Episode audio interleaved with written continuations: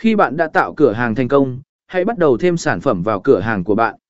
Điều này liên quan đến cung cấp thông tin chi tiết, mô tả, hình ảnh, và giá cả cho từng sản phẩm. Bạn có thể thêm sản phẩm mới một cách dễ dàng từ trang quản lý cửa hàng của bạn. Tạo danh mục sản phẩm, để dễ dàng quản lý sản phẩm của bạn và giúp khách hàng tìm kiếm, bạn nên tạo các danh mục sản phẩm logic.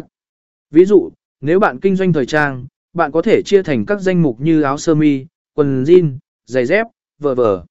Quản lý tồn kho, theo dõi và cập nhật tồn kho của bạn thường xuyên để đảm bảo rằng bạn không bán.